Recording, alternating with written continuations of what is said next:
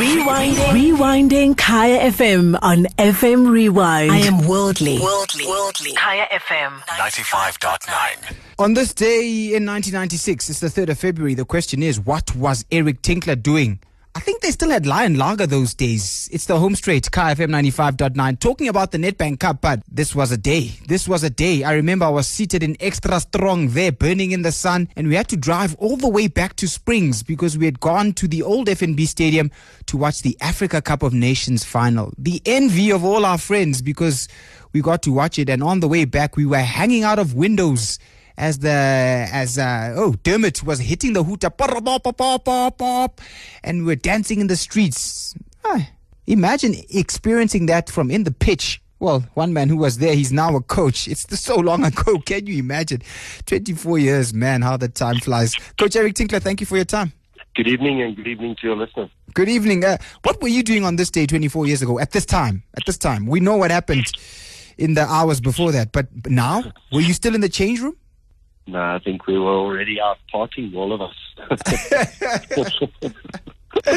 but I can remember we were all out partying, but I didn't really party too much because I had a flight to catch the next morning back to Portugal because at the time I was playing in Portugal and obviously in during that time the, the the African Nations Cup was during the league and and the club wanted me back as soon as possible so I had to go back to my club duties so there wasn't much time to celebrate. We talk about school sports a lot on this show here, and I wonder what how Eric Tinkler's own football journey because now we of course we focus on you as a coach, but where did you come up playing for you to end up in the right place at the right time that when things changed in South Africa you were able to then get a professional contract and go overseas?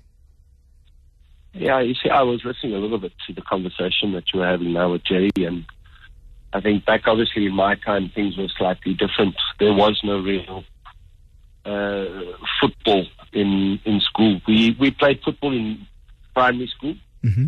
in the English schools, and obviously that's where I play. I played football was for the the, the school in primary school, but I, I played for a club, and I played for a club called Florida Albion at the time. Mm. Because once you got to high school, back in the, the, the, the early 80s, that's what I'm referring to, uh, all of a sudden the English schools, football was no longer a sport, it was now rugby. Mm. And you were forced into playing rugby at, at school.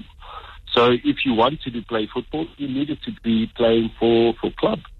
And, you know, the, the leagues that we used to have in those days were extremely competitive. Uh, the amateur leagues you're talking about now, yeah. Yeah, the amateur football leagues and the clubs that existed, you know, Wits and uh, Randburg and Florida Albion and Balfour and yes. there were so many very good junior football clubs and that's where a lot of the, you know, a lot of us came from, from, from those junior football clubs. Robertsham. Yes, uh, Robertsham in, in, the, the south. south. Yeah, there are lots you of strong teams in the south, yeah. yeah you know, and I was hearing about then you had the tournaments we used to come down to Durban and and come and play here in Durban against a number of teams. And you know, I've been living here now for a year, and majority of those junior football clubs don't exist anymore, and that's that's very very sad because it tells me that you know there hasn't been anything really done when it comes to to youth development, especially uh, support when it comes to those junior football clubs.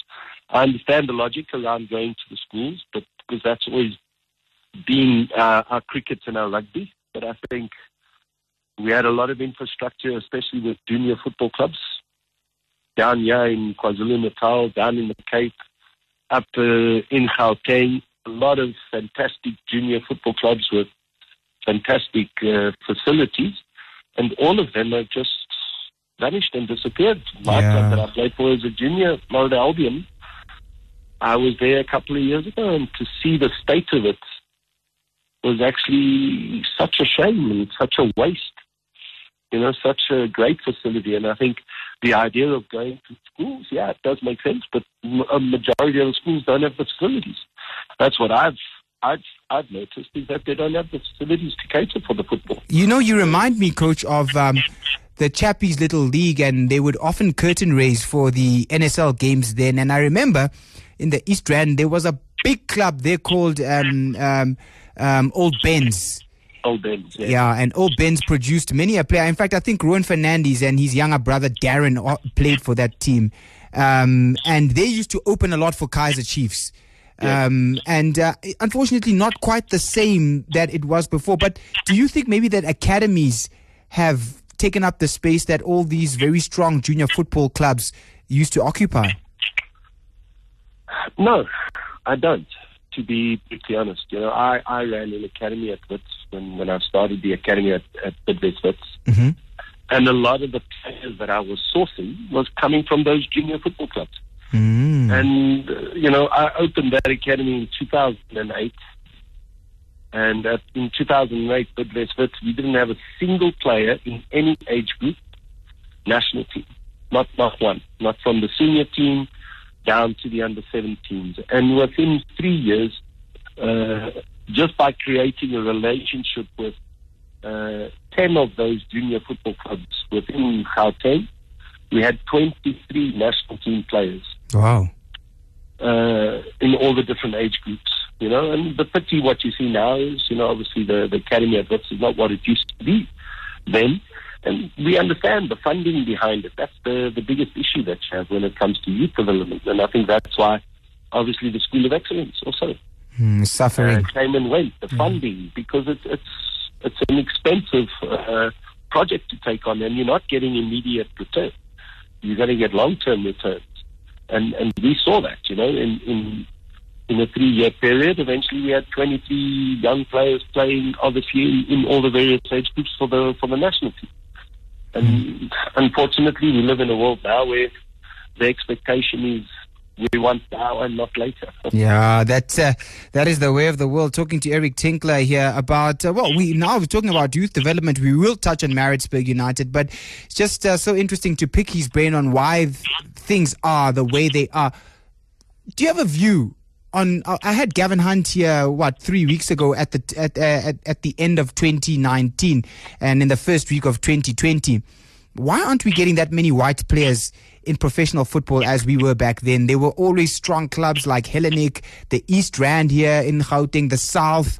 Uh, we had uh, Arcadia Shepherds out there in the North, where uh, players like Mark Fish came through. But it seems as though is football not attractive? I mean, do you have a view or? Or, or, I do have a view. Yeah. To be brutally honest, I do have a view. I think there are a number of very, very talented young footballers that I saw. Uh, like I said, during during my years at the Bidvest Wits, I saw a lot of very young, talented white kids. And the harsh reality is when we talk about the academy environments uh, that you do have, I think one of the biggest detriments we find is the schooling, the education. Mhm. Uh, and I think that's where it's probably been The parents say no. Yeah, I hear you. where where parents are now reluctant to allow their kids to go to these academy academies because the the schooling is is is not really taken care of. And and a a lot of these young kids uh, not only are talented footballer like me, I was talented at football, I was talented at cricket, I was talented at baseball, I could play rugby, I was so a lot of these kids end up taking these scholarships going to to because for the, the parents is always uh, the primary factor. And I think we lose a lot of kids due to that. You know, I think what, in my humble opinion, I think what, what should be taking place is when we do discover a young talent uh, that has that capability, that the education is taken care of, whether it's through SAFA or whether it's through the the football clubs, and that that education is looked after. And I think once we can do that, then I think there might be more interest of of, of people wanting their kids to to follow the the path of football.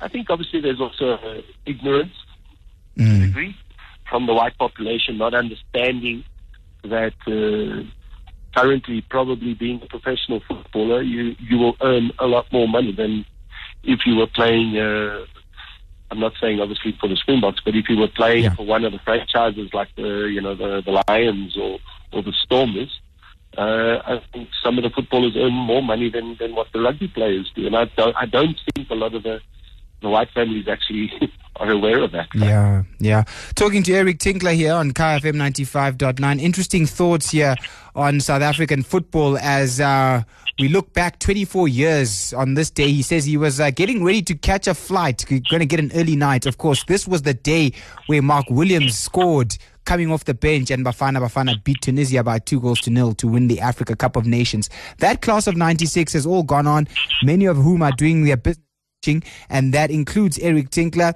He takes on uh, Stellenbosch. He's in charge of Maritzburg United in the Nedbank Cup. Now, after saving the team from relegation, they find themselves nicely positioned, sixth on the log. And there's something in the water there, Gamgungundlovu, on a Friday night because they are simply unbeatable. You must be happy to be facing Stellenbosch on a Friday night in the Nedbank Cup then. Yeah, the only problem is it's not at home; it's away. Oh yes, it's away, but you've still got the Friday magic, though, I guess. Friday night. And, uh, yeah, I think what's important, obviously, is we want to keep that winning mentality going, and uh, we want to obviously go there and try and see if we can get a result against them and move on into the next leg of the of the cup. You know, we've tasted a certain bit of success this season, getting to the Telkom final, and unfortunately losing to Mamelodi Sundowns. So I think it would be an absolutely phenomenal achievement if we could go as far as possible in the Nedbank Cup. And, and you know, a club like Maritzburg, I think prior to the Telkom, it was only the MTN 8 final, and that was the first time the club had ever been in a final. And, you know, I think it's a club that, that, that deserves to, to collect the trophy. The, the years of, uh, that they've been in the, the you know, the Premiership, uh, Phil Kadodia, the chairman, Mm. has been in the game for so so long. Yeah. And, and I think you know he's an extremely passionate man, loves his football club. Uh, and I think the man, you know, what he's given to this football club, I think he does deserve something back. So, you know, if we could do that, that would be absolutely fantastic. But we'll take it game by game, and it's not going to be easy. You know, all these games are very, very difficult. But like I say to the players, cup competitions are a lot easier than leagues because it's five, six games and you're in a final, you know. Mm-hmm. Uh, if you apply yourself correctly, anybody's beatable in this league on the day. And if you apply yourself correctly, you, you can find yourself uh, in the hat, in the draw for, for the next round. And when you look again, maybe you're there in the final. So, you know, that will be our target and our objective. Excellent. Thank you, Coach. Uh, we are out of time here on KFM 95.9. As always, thank you for your time. And uh, what's it? You, you got to be approaching 25 years of marriage. Is it this year? Ooh, it's longer than 25, unfortunately.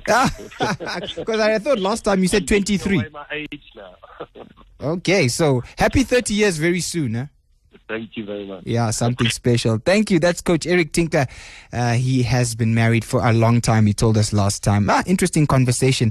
And I love his thoughts about junior football. Good luck to them in the Nedbank Cup. Rewinding. Rewinding Kaya FM on FM Rewind. Visit kayafm.co.za for more.